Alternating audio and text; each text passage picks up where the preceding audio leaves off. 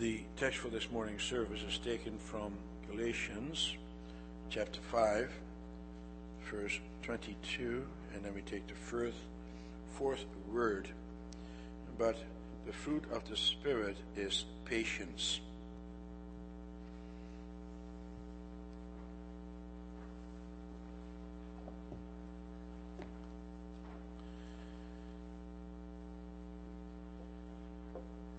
After the sermon, we will sing from Psalm 130 to stanzas 3 and 4. Beloved congregation of our Lord and Savior Jesus Christ, brothers and sisters,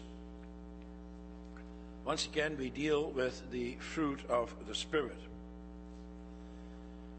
This time with the virtue of patience. However, please remember that the fruit of the Spirit is put in the singular.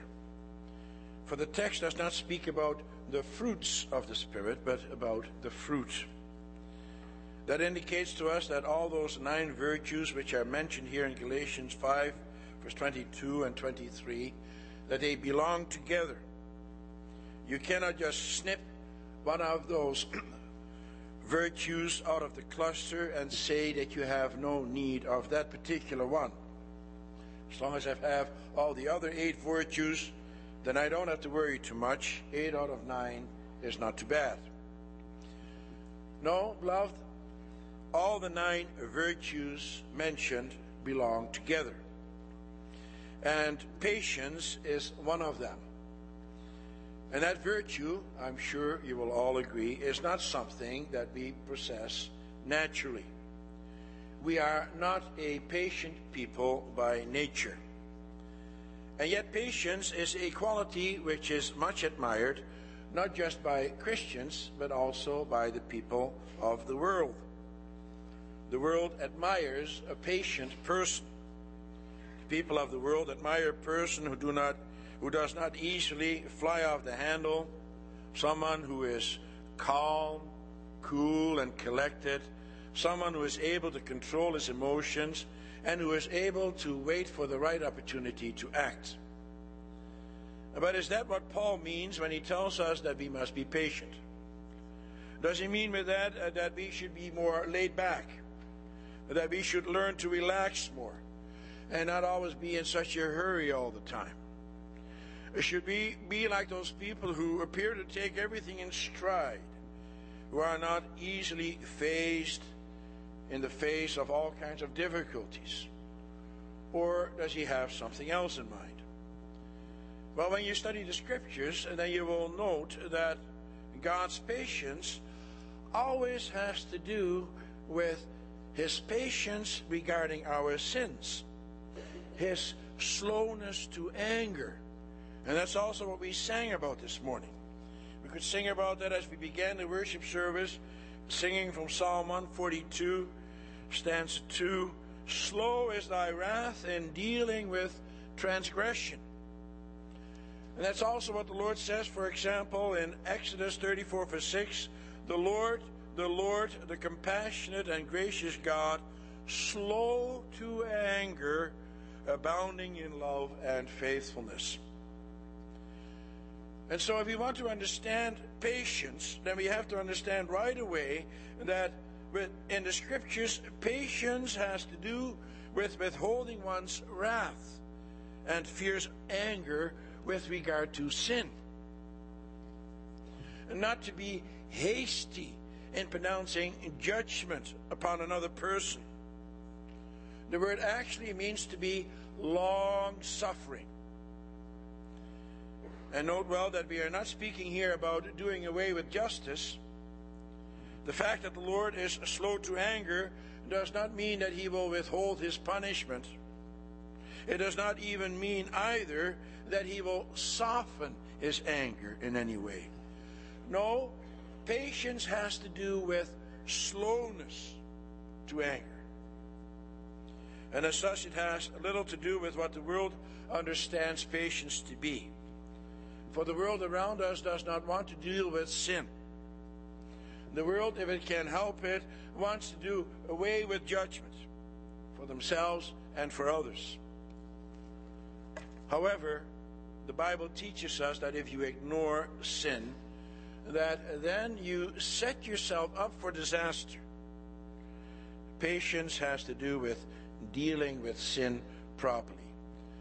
And so this morning I will preach to you about the great patience of God for our sakes.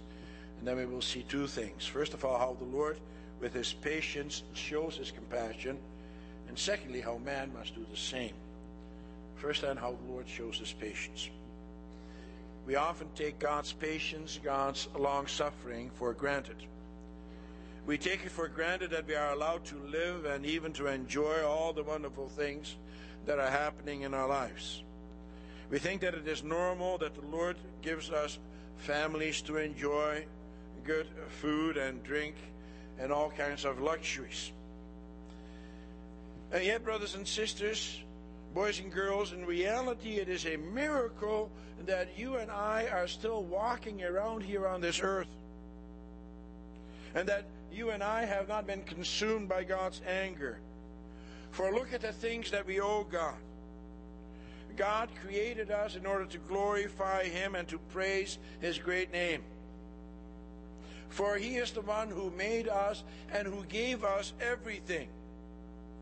He planted man in the midst of the Garden of Eden where he had plenty to eat and to drink, and where he had all the comforts that he could ever desire. Indeed, all of God's gifts at creation were at his disposal. And yet, man threw it all away. And God's anger burned hot. God was full of righteous anger. But did God at that time destroy man and wipe him off the face from the earth as he had every right to do? No, he didn't. What did God do instead? He made a covenant with man. He continues to bestow on mankind his favor. But then what does man say? Does he then say, Thank you, Lord? Does he acknowledge him? No, on the contrary. The Lord Jesus says in Luke 17, verse 27, that about man in the days of Noah, that people were eating, drinking, marrying, and being given in marriage up to the day Noah entered the ark. Then the flood came and destroyed them all. You see, the sin of mankind was not only the things that they did, but the things they didn't do. They enjoyed all the gifts of God, such as food and drink and companionship, but not a word of praise came from their mouths. They took it all for granted. They did not glorify God. They lived as if God did not exist, as if it is a normal thing that they should receive all these things. They lived as if they had a right to all the things which came their way. Yet it took God a long time before he finally acted and destroyed the world through the flood. He waited and he waited. No doubt the believers cried out to the Lord, How long yet, Lord? How long yet will you tolerate this wicked people? It says in Genesis 6, verse 5, the passage just before the flood took place that the Lord saw how great man's wickedness on the earth had become, and that every inclination of the thoughts of his heart was only evil all the time. The Lord God waited and he waited until the measure of his anger was full. Noah and his family were the only people on earth who still wanted to serve the Lord. Why did the Lord God wait so long before he came with the flood? He waited so that every man on earth had a chance to repent from his wickedness. He did not want anyone to perish before his time. That, beloved, shows the long suffering, the patience of the Lord. And continually we see that throughout the history of redemption. He is a patient God. Do you remember how the people of Israel murmured and complained against the Lord God and Moses in the wilderness? There were many times that the Lord was filled with indignation and outright anger because of the rebelliousness and thankless nature of the people of Israel. He had brought them out of Egypt. He had given them their freedom back. He gave them what they needed every day food and drink and companionship. They lacked nothing. And the Lord performed many miracles. He showed them what a mighty God He is. He even parted the waters of the Red Sea so that he could pass through dry land unmolested by the Egyptians who were snapping at their heels. And yet, do the people get down on their knees and praise God for all that He has done? Do they remember His mighty acts? Not too long after that mighty miracle of the Lord, men are sent out to spy out the land of Canaan. And when they come back, all the spies, except two, they report the great strength of their opponents. And then they advise against conquering the land. And when Caleb and Joshua reminded the people of the might and strength of the Lord, the people are ready to stone them. And then the Lord said to Moses in Numbers 14, verse 11 and following, How long will these people treat me with contempt? How long will they refuse to believe in me in spite of the miraculous signs I have performed among them? I will strike them down with a plague and destroy them. But I will make you into a nation greater and stronger than they. In other words, he says to Moses, Moses, I am so angry with this people. Stand aside. I am going to wipe them off the face of the earth. But then what does Moses do? Moses, the mediator of the Old Testament, pleads with God. And he says to the Lord and reminds him of his own words The Lord is slow to anger, abounding in love and forgiving sin and rebellion. And so the Lord relents. He listens to Moses. The Lord forgave them again. And he continues to gather his people. He holds back his wrath. But that's not only the way it was for the nation of Israel, the same thing is true of the heathen nations. He is also slow to anger with them. He is patient. You all know the story of Jonah. The Lord sent Jonah out to the city of Nineveh to pronounce God's judgment upon that wicked city. Reluctantly, Jonah set sail to that city. And when he finally gets there, after having been swallowed up by the great fish and being spewed forth on dry land, he pronounces God's judgment on that city. The Lord's anger had reached its boiling point, and the people repent. They cover themselves with sackcloth and they fast en masse. But that's not what Jonah wanted. He did not want Nineveh to repent. He wanted that heathen nation to be destroyed. Why? because he, as a loyal Israelite, wanted that heathen capital of Assyria to be wiped off the face of the earth. But the Lord had a different mind. He was patient with the people of Nineveh. Oh, sure, there comes a time and he does destroy that city, but that's much later. For it appears that their repentance was only temporary. They soon go back to their wicked ways. But in the meantime, the Lord God waits. He is patient. He waits for their wickedness to be so great that there is absolutely no longer any hope for that city. A lot of people have difficulty with the anger of God. Maybe you do as well. When Israel is about to enter the land of Canaan, the Lord tells them in no uncertain terms that they are to wipe out the nations that live in the land of Canaan.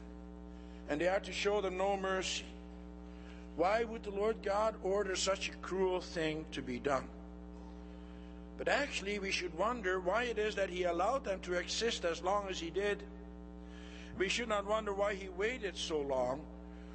We should wonder why He waited so long. For also with these nations, He showed patience, enormous patience. But they utterly reject Him. They practiced every abomination under the sun. And we should wonder further how it is that God still allows the people to enjoy His goodness on earth. For, brothers and sisters, there is so much wickedness here in this world. Listen to what it says in Romans 9, verse 22. Paul writes there, What if God, choosing to show his wrath and make his power known, bore with great patience the objects of his wrath prepared for destruction. Here you get some inkling of the enormous patience of God. He is going to bring this world to an end. And the end will come, and the Lord Jesus Christ will appear on the clouds to put an end to all immorality, to the enormous disobedience of the world. And He is waiting. In the meantime, He is patient. He holds back His wrath. How long did it not take until the Messiah, the Lord Jesus Christ, came in the flesh on earth? The righteous cried out in anticipation of the coming Christ, Come, Maranatha, come, O Lord. And Christ did come. It took a long time, thousands of years. But he came. And God visited his wrath on him. It is on it is on him that God unleashed all his anger against the sin of mankind. He unleashed it on his only son. For you may wonder how it is possible that God indeed did hold back his anger for so long. He did so only because his beloved son was willing to have God's anger visited on him. And that is still the only reason why he holds back his anger against his own people right now. He holds back his anger against you and me, against all of us. Well, let's remember, brothers and sisters, we all deserve to be destroyed. There is no redeeming quality in us.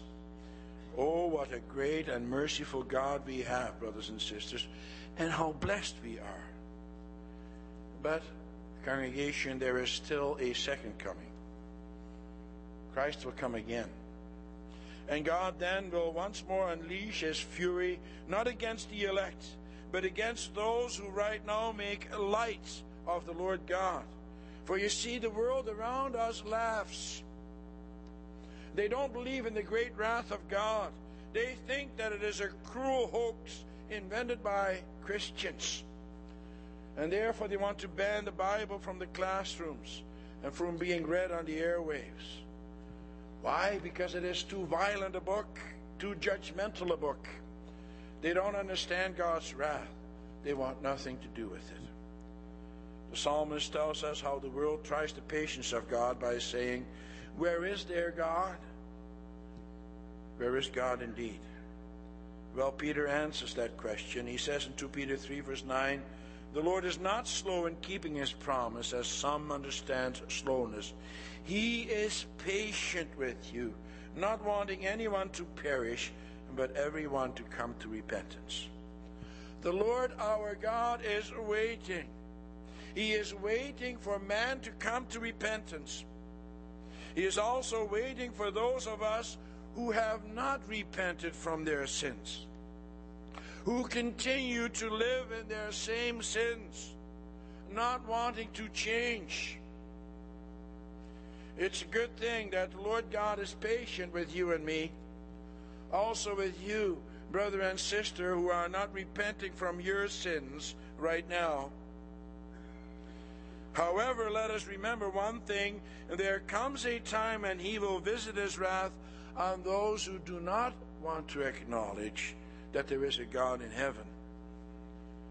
And so let none of us get too comfortable For it is also a wonder that the Lord continues to bless all of us, that He also continues to bless God's church here in Edmonton. For in how many ways do you and I not try God's patience?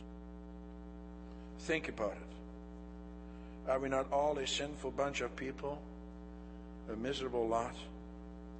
Look at the trouble you and I cause every day.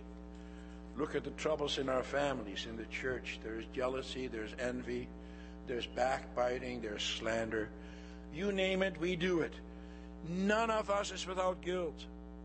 And therefore, is it not wonderful that we have a mediator in heaven who pleads our cause every moment of each day? Christ, our flesh, continually intercedes for us. He says, Father, be patient with them. Do not consume them in your anger. Father, look at me. I have paid for that miserable lot down there. They are mine, and they're yours. And now, if God has such patience with us, if He even sent His own Son to appease His anger against us, how do you think we should treat each other? We come to the second point. In the parable which we read together, the Lord Jesus teaches us how we should apply that in our own lives. In answer to Peter's question, how often we should forgive each other, the Lord gives his parable dealing with the law of forgiveness. And there twice the word patience is used. You know the story. A servant owes an enormous amount of money to the king, which he could not pay even if he had a hundred lifetimes to pay it. And now the king wants to settle accounts. He wants him to pay up, or else he will be thrown into jail. And then we read the servant fell on his knees before him. Be patient with me, he begged, and I will pay back everything. And then the king cancels all his debts and lets him go free. But then a fellow servant who owes that same servant whose debts had just been forgiven only a small amount of money also gets down on his knees and beseeches him, saying, Be patient with me, and I will pay you back. But he has no mercy on him. He has th- him thrown into prison until he pays his debt. The conclusion of the parable is that the king finds out about this and has no mercy on that man who was unwilling to forgive. The parable teaches us about the patience of our Heavenly Father. He forgives our debts completely, He wipes them out. But oh boy, if you take God's benevolence for granted, and how do you do that? You do that by not being patient with your fellow man. And how do you show patience?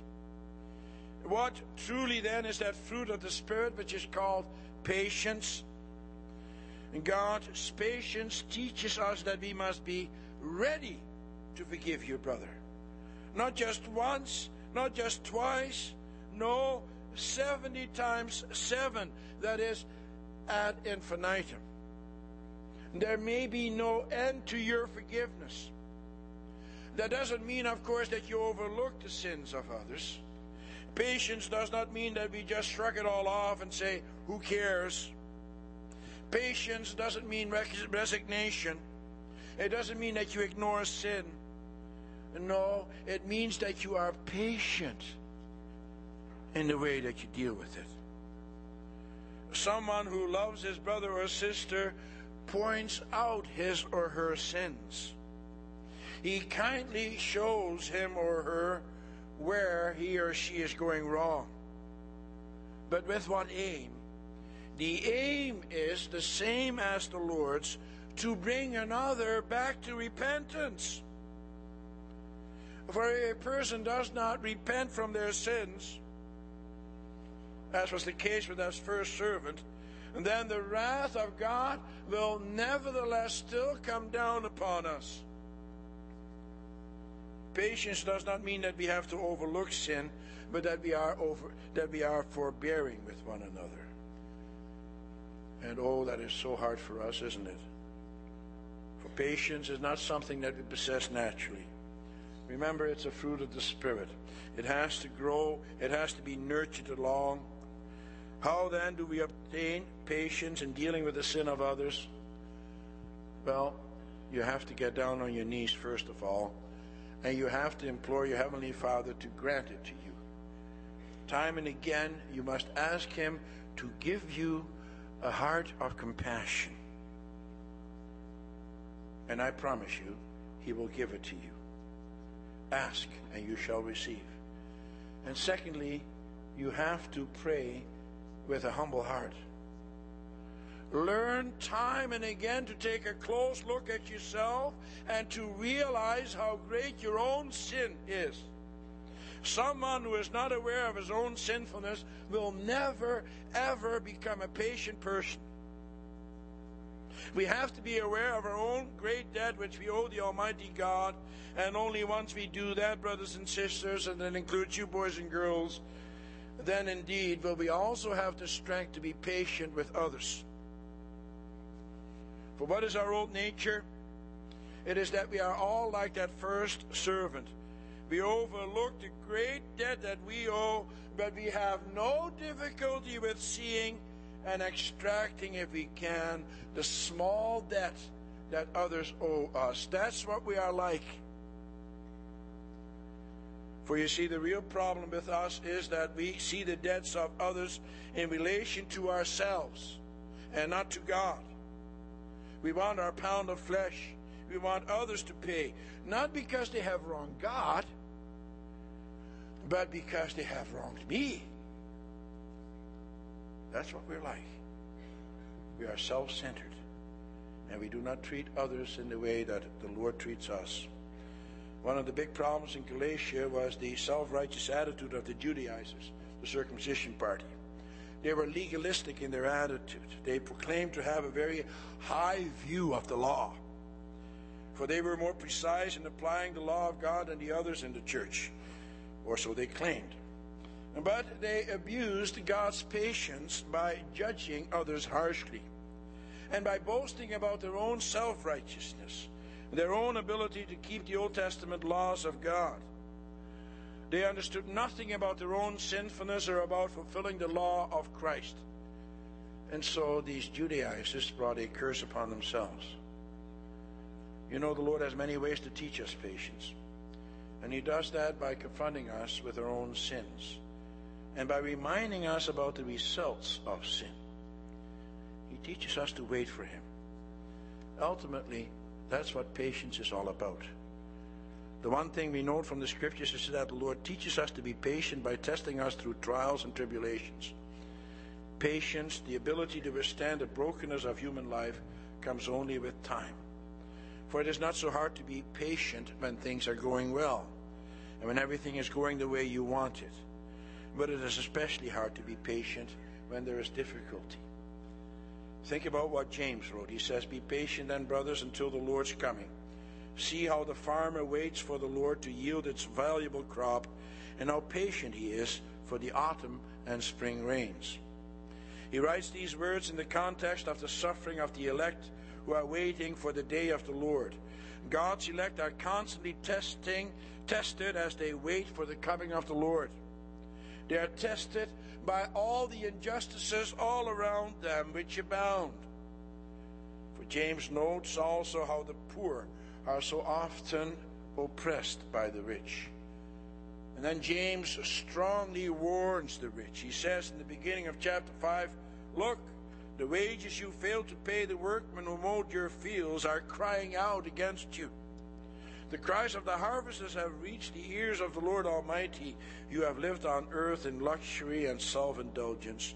You have fattened yourselves in the day of slaughter. You have condemned and murdered innocent men who were not opposing you. But what does he say to the downtrodden? He says, Be patient. Do you see how the Lord tests those whom he loves?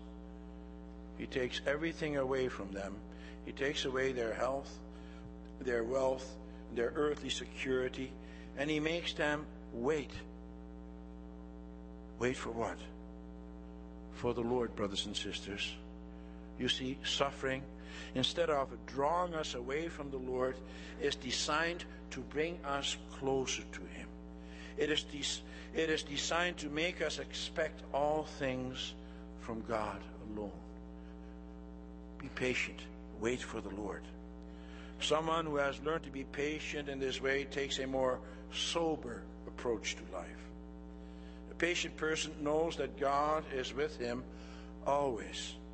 And he's able to hear the short and he's able to bear the shortcomings of those around him.